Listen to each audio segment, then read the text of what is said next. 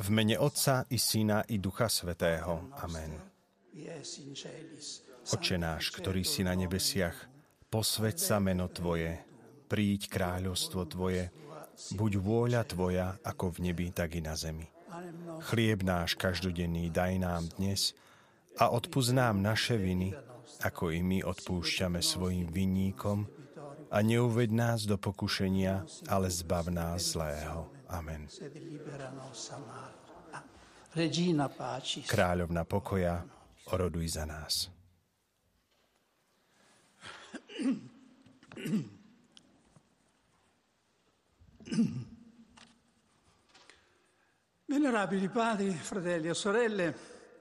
Ctihodní otcovia, bratia a sestry, pandémia covidu priniesla ľudstvu mnohé negatívne dôsledky, no je tu aspoň jeden pozitívny efekt z pohľadu viery. Uvedomili sme si, ako veľmi potrebujeme Eucharistiu a tiež, akú prázdnotu to spôsobuje, keď nám chýba.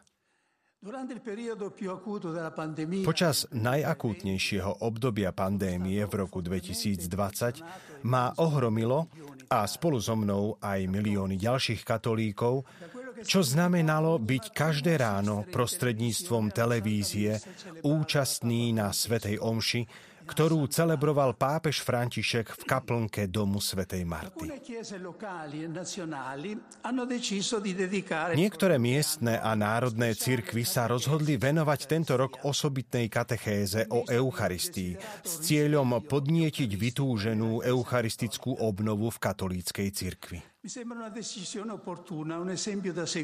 Zdá sa mi, že je to správne rozhodnutie i príklad, ktorý treba nasledovať. Naskytá sa mi príležitosť hovoriť o niektorých aspektoch, ktoré nemáme vždy na zreteli. Preto som uvažoval o tom, že by sme tieto pôstne zamyslenia venovali úvahám o eucharistickom tajomstve. Eucharistia je stredobodom každého liturgického obdobia. Platí to aj o pôstnom období. Slávime ju každý deň, je to každodenná pascha. Každý malý krôčik v chápaní Eucharistie sa premietne do duchovného života jednotlivcov i cirkevného spoločenstva.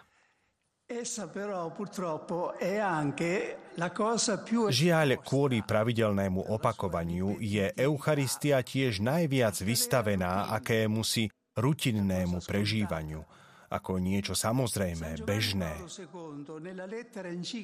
Svätý Ján Pavol II vo svojej encyklike Ecclesia de Eucharistia z apríla 2003 hovorí, že kresťania musia znovu objaviť a vždy udržať pri živote obdiv k Eucharistii.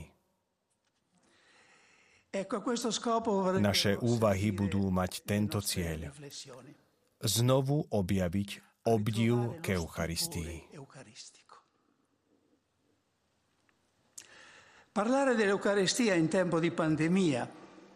Hovoriť o Eucharistii v čase pandémie a teraz, keď máme pred očami hrôzy vojny, neznamená odísť od reality, v ktorej žijeme.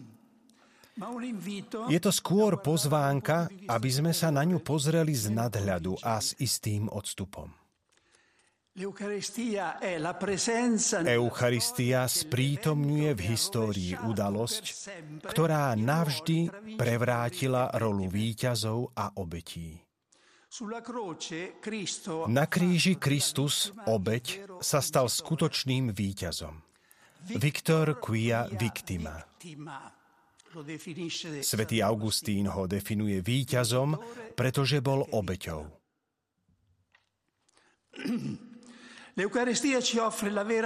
Eucharistia nám ponúka pravý kľúč k pochopeniu histórie. Uisťuje nás, že Ježiš je s nami, a to nie len úmyslom, ale reálne. Je prítomný v tomto našom svete, ktorý, ako sa zdá, pod chvíľou nám uniká pomedzi prsty. On nám opakuje, majte odvahu, ja som premohol svet.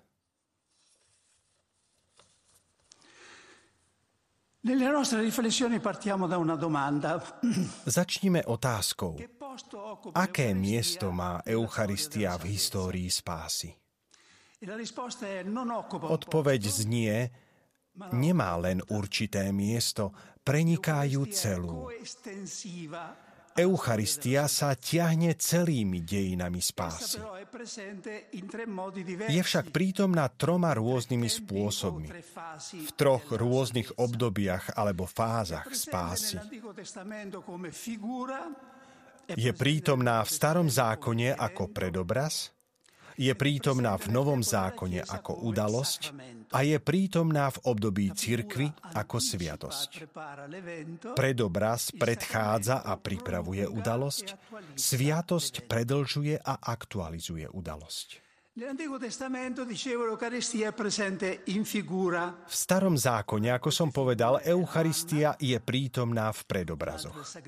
Jedným z týchto predobrazov je manna, druhým je Melchizedechova obeta, ďalším predobrazom je obeta Izáka.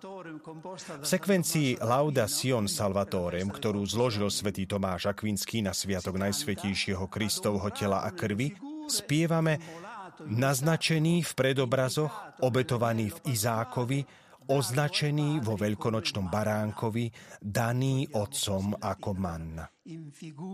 V latinčine to znie in figuris presignatur, cum Isaac immolatur, agnus pasche deputatur, datur manna patribus. Ako predobrazy Eucharistie, svätý Tomáš nazýva tieto obrady sviatosťami Starého zákona. S príchodom Krista a jeho tajomstvom smrti a zmŕtvychvstania Eucharistia už nie je prítomná ako predobraz, ale ako udalosť, ako skutočnosť. Nazývame to udalosťou, pretože je to niečo, čo sa historicky stalo. Skutočnosť, ktorá je jedinečná v čase a priestore, ktorá sa stala len raz, semel, a ktorá je neopakovateľná. V liste Hebrejom sa píše: Kristus sa však teraz na konci vekov zjavil raz navždy, aby obetovaním seba zničil hriech. A nakoniec, v období cirkvi, ako som povedal, Eucharistia, ktorú ustanovil Kristus, je pod spôsobom chleba a vína prítomná ako sviatosť. Je dôležité, aby sme dobre pochopili rozdiel medzi udalosťou a sviatosťou. Ide vlastne o rozdiel medzi históriou a liturgiou. Pomôže nám svätý Augustín. On hovorí: my vieme a veríme s neochvejnou vierou, že Kristus zomrel za nás raz navždy. On spravodlivý za hriešnikov, on pán za sluhov. Vieme veľmi dobre, že sa to stalo len raz. A predsa sviatosť túto obetu pravidelne obnovuje, ako keby sa veľa ráz opakovalo to, čo dejiny dosvedčujú, že sa stalo len raz. Napriek tomu udalosť a sviatosť nie sú vo vzájomnom rozpore, ako by bola sviatosť iluzórna a iba udalosť pravdivá. V skutku, to, čo história tvrdí, že sa reálne stalo len raz, sa slávením sviatosti často obnovuje. Renovat. V srdciach veriacich. História odhaľuje to, čo sa stalo kedysi a ako sa to stalo. Liturgia spôsobuje, že sa na minulosť nezabúda, nie v tom zmysle, že by sa to znova udialo, ale v zmysle slávenia. Non facendo, sed celebrando. Objasnenie súvislosti medzi jedinečnou obeťou kríža a omšou je veľmi chúlostivá záležitosť a vždy bola jedným z dôvodov najväčšieho rozporu medzi katolíkmi a protestantmi. Augustín používa, ako sme počuli, dve slovesá: obnoviť a sláviť, ktoré sú veľmi správne za predpokladu, že sú chápané jedno vo svetle druhého. Omša obnovuje udalosť kríža tým, že ju slávi, nie opakuje. A slávi ju tým, že ju obnovuje, nie len spomína. Slovo, v ktorom sme dosiahli azda najväčší ekumenický konsenzus, je pravdepodobne sloveso, ktoré používal tiež Pavol VI v encyklike Mysterium Fidei: sprítomňovať, reprezentare, reprezentovať, chápané ako znova urobiť prítomným, čiže opäť sprítomniť. V tomto zmysle hovoríme, že Eucharistia sprítomňuje kríž.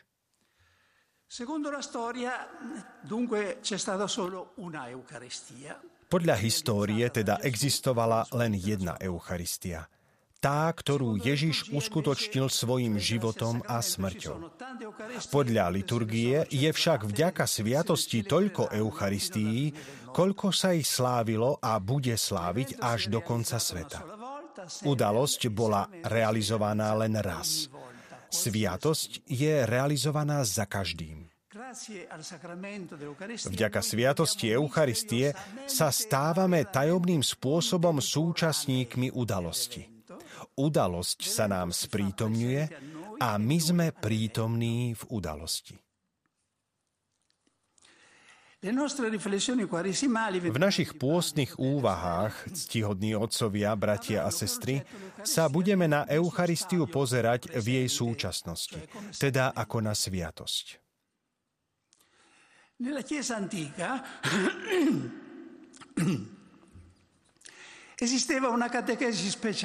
V starovekej cirkvi existovala špeciálna katechéza nazývaná mystagogická, ktorá bola vyhradená biskupovi a veriaci ju mohli počuť po krste, nie pred ním. Jej účelom bolo odhaliť novopokrsteným význam slávenia obradov a hĺbku tajomstiev viery. Krstu, birmovania a najmä Eucharistie. Čo by sme teraz chceli predostrieť, bude taká malá mystagogická katechéza o Eucharistii. Aby sme zostali čo najviac ukotvení v jej sviatostnej a obradovej podstate, budeme pozorne prechádzať omšu v jej troch častiach. Liturgia slova, liturgia Eucharistie a sväté prijímanie. A na záver pridáme úvahu o úcte k Eucharistii mimo svätej omše.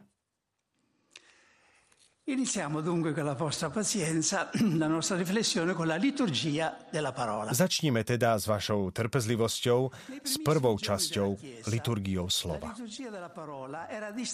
V prvých dňoch cirkvi bola liturgia slova oddelená od eucharistickej liturgie. V Skutkoch apoštolov sa píše, že učeníci išli do chrámu spolu každý deň. Počúvali čítania z Biblie, recitovali žalmy a modlitby. Robili teda to, čo sa dnes deje v liturgii slova. Potom sa zhromaždili samostatne vo svojich domovoch, aby lámali chlieb, teda slávili Eucharistiu.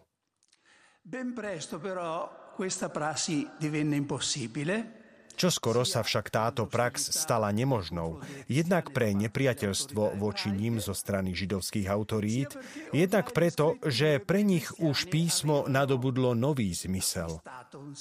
Celé bolo orientované na Krista.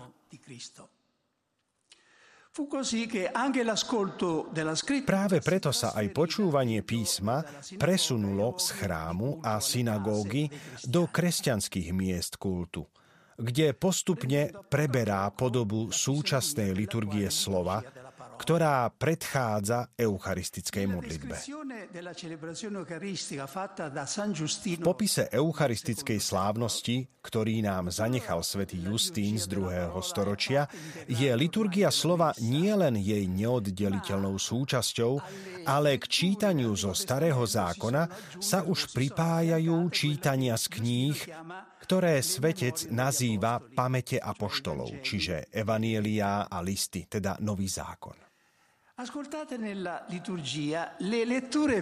Keď biblické texty čítame na liturgii, získavajú nový, silnejší význam, než keď sú čítané v iných kontextoch. Prvotným cieľom takého čítania nie je spoznávať lepšie Bibliu, ako keď si ju niekto prečíta doma alebo na univerzite, ale skôr spoznať toho, ktorý je prítomný pri lámaní chleba. Akoby za každým osvetliť určitý aspekt tajomstva, ktoré sa človek chystá prijať.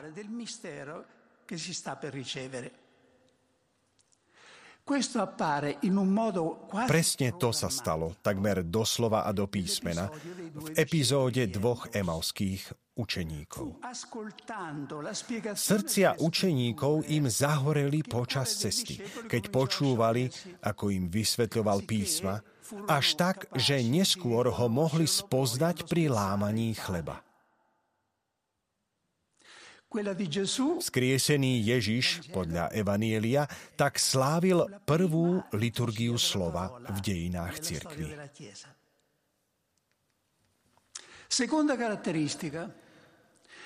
Druhou charakteristikou je, že v liturgii sú slová a epizódy z Biblie nielen vyrozprávané, ale aj prežívané.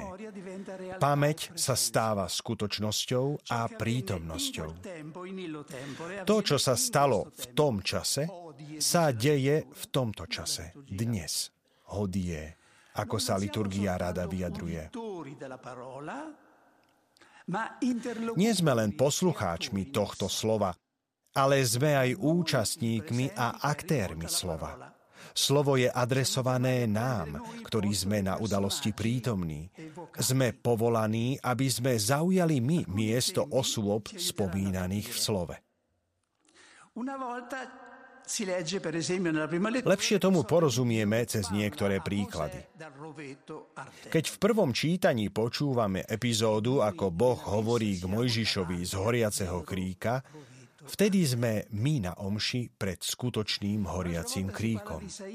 Inokedy čítame o Izaiášovi, v jeho poslaní ho očisťuje žeravý uhlík, ktorý mu bol priložený k ústam. Vtedy sa my chystáme prijať na svoje pery pravé žeravé uhlie, oheň, ktorý Ježiš prišiel priniesť na zem.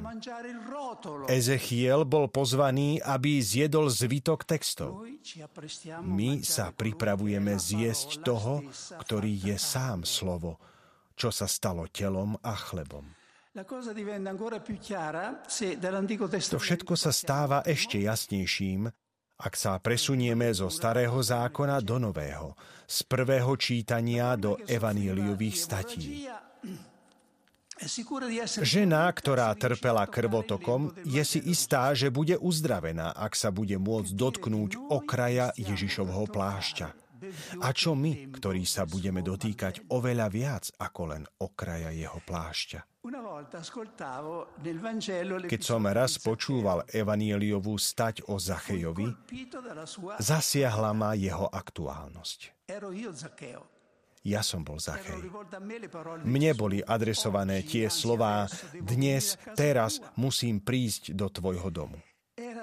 A o mne sa dalo povedať: Ježiš vošiel do domu hriešnika. A Ježiš mi povedal potom, ako som ho prijal v Eucharistii: dnes prišla spása do tohoto domu. A tak je tomu aj pri každej inej stati z Evanjelia. Ako by sme sa mohli nestotožňovať v liturgii s ochrnutým, ktorému Ježiš hovorí: odpúšťajú sa ti hriechy a vstaň a choď. So Simeónom, ktorý drží Ježiša v náručí. S Tomášom, ktorý sa dotýka Ježišových rán. V druhú nedeľu cezročného obdobia aktuálneho liturgického cyklu je evanjeliová pasáž, v ktorej Ježiš hovorí mužovi s ochrnutou rukou: vystri ruku. On ju vystrel a ruka mu ozdravela. Nemáme možno ochrnutú ruku, ale všetci máme viac menej ochrnutú dušu, vyprahnuté srdce.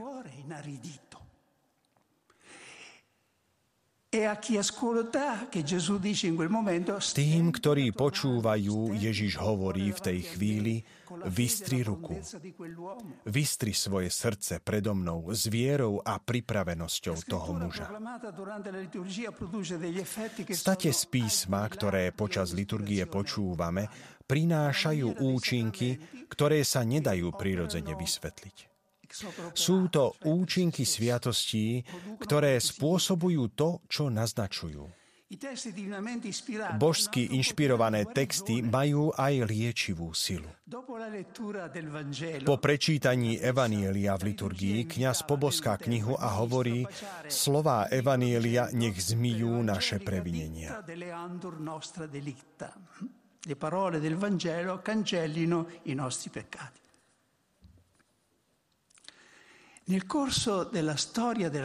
V celej histórii cirkvi dochádzalo k epochálnym udalostiam v dôsledku počúvania biblických čítaní počas omše.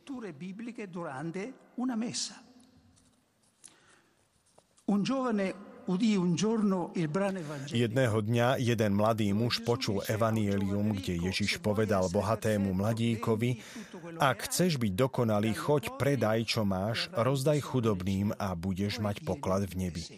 Potom príď a nasleduj ma. Pochopil, že slovo bolo adresované jemu osobne, a tak šiel domov, predal všetko, čo mal, a stiahol sa do púšte. Volal sa Anton, zakladateľ mníštva. O mnoho storočí neskôr ďalší mladý muž, ktorý tesne predtým konvertoval, vstúpil do kostola spolu so svojím spoločníkom. V evanjeliu toho dňa Ježiš povedal svojim učeníkom: na cestu si neberte nič, ani palicu, ani kapsu, ani chlieb, ani peniaze, ani dvoje šiat nemajte. Mladý muž sa obrátil na svojho spoločníka a povedal: počul si to? To je to, čo Pán chce, aby sme urobili. Bol to František z Asisi.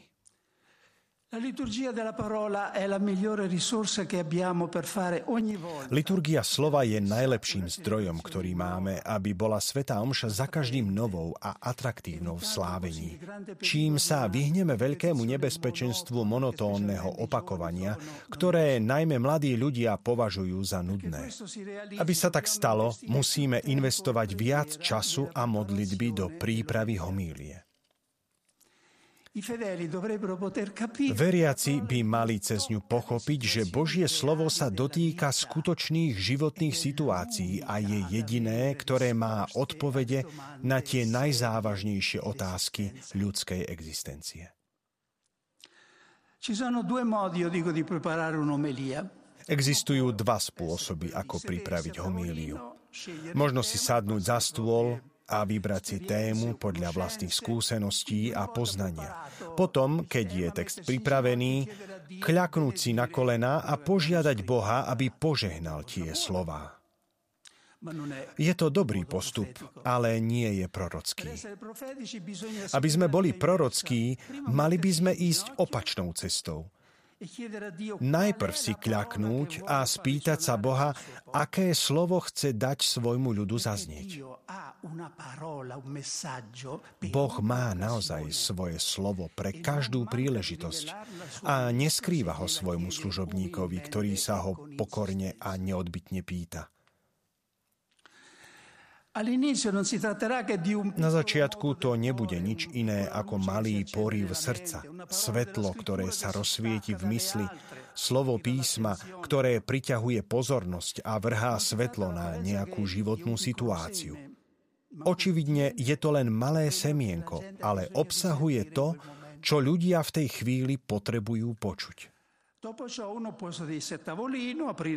Potom môžete sedieť pri stole, otvárať knihy, prezerať si zápisky, zbierať rôzne myšlienky, radiť sa s otcami cirkvi, učiteľmi, niekedy aj s básnikmi. Ale teraz už to nie je slovo Božie, ktoré je v službe vašej kultúre, ale vaša kultúra v službe Božieho slova. Len tak slovo prejaví svoju vnútornú silu. Musíme však dodať jednu vec, ctihodní otcovia, bratia a sestry. Všetká pozornosť venovaná samotnému Božiemu slovu nestačí. Musí na ňu zostúpiť sila zhora. V Eucharistii sa pôsobenie Ducha Svätého neobmedzuje len na okamih premenenia na epiklézu, ktorú sa predtým modlíme. Jeho prítomnosť je rovnako nevyhnutná pri liturgii slova a ako uvidíme aj pri prijímaní. Duch Svätý pokračuje v cirkvi v pôsobení vzkrieseného, ktorý po Veľkej noci otvoril myseľ učeníkov, aby porozumeli písmu. Dogmatická konštitúcia druhého Vatikánskeho koncilu Dei Verbum hovorí, že písmo musí byť čítané a interpretované s pomocou toho istého ducha, ktorý ho napísal. V liturgii slova Duch Svätý pôsobí prostredníctvom pomazania. Duchovného pomazania toho, kto hovorí, ako aj tých, ktorí počúvajú. Duch Pána je nado mnou, lebo ma pomazal, aby som hlásal evanjelium chudobným.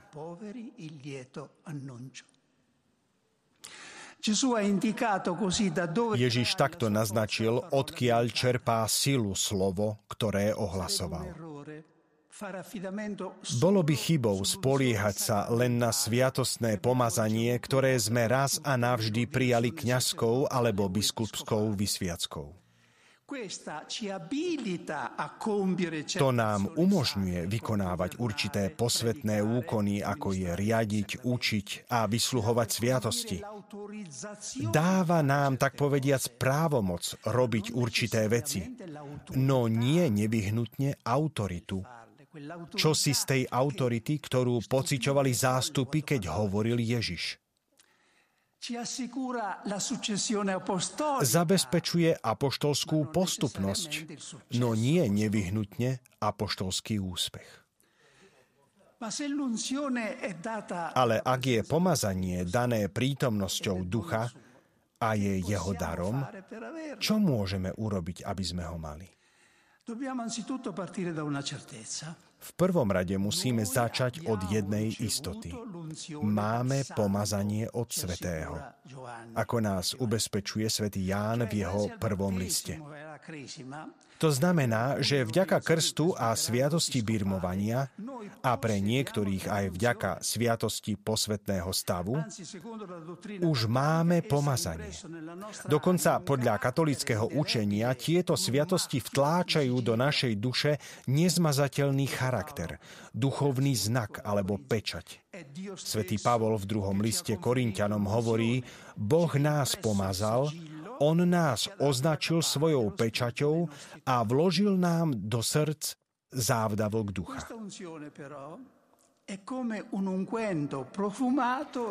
Toto pomazanie je však ako voňavá masť uzavretá v nádobe. Zostáva neúčinná a neuvoľňuje žiadnu vôňu, ak sa nádoba nerozbije alebo neotvorí. Tak sa to stalo aj s alabastrovou nádobou, ktorú žena z Evanjelia rozbila a vôňa naplnila celý dom. V tom spočíva tá naša časť vzhľadom na pomazanie. Pomazanie nezávisí od nás, ale je na nás, aby sme odstránili prekážky, ktoré bránia jeho vyžarovaniu. Nie je ťažké pochopiť, čo to pre nás znamená rozbiť alabastrovú nádobu. nádoba je naša ľudskosť, naše ja. Niekedy je to náš vyprahlý intelektualizmus. Rozbiť ho znamená úplne sa odovzdať Bohu a odporovať svetu a svojmu ja.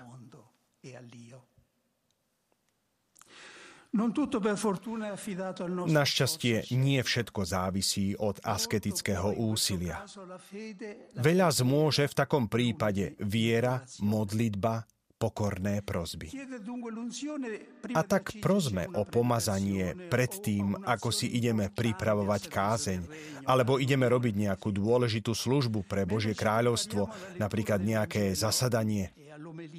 Keď sa pripravujeme na čítanie evanjelia a na homíliu, liturgia nás nabáda, aby sme prosili Pána, nech očistí naše srdce i pery, aby sme mohli dôstojne hlásať evanjelium. Prečo niekedy nepovedať, alebo aspoň si nepomyslieť vo vnútri, pomaž moje srdce a moju myseľ, Všemohúci Bože, aby som mohol ohlasovať Tvoje slovo sladkosťou a silou ducha. Pomazanie nie je potrebné len pre kazateľov, aby účinne hlásali slovo, ale, drahí bratia a sestry laici, aj pre poslucháčov, aby ho prijali. Evanjelista Ján napísal svojej komunite: Vy máte pomazanie od Svätého a viete to všetci.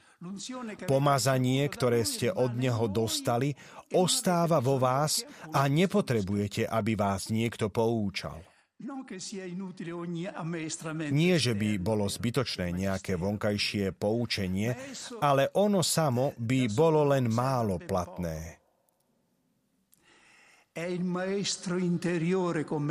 Je to vnútorný učiteľ, hovorí svätý Augustín, ktorý skutočne učí. Je to Kristus so svojou inšpiráciou, ktorý učí.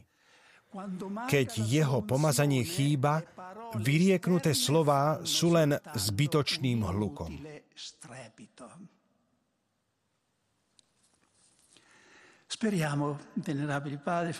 Dúfajme, ctihodní otcovia, bratia a sestry, že aj dnes nás Kristus poučil svojou vnútornou inšpiráciou a že moja reč nebola zbytočným hlukom.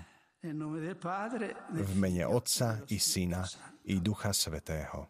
Amen.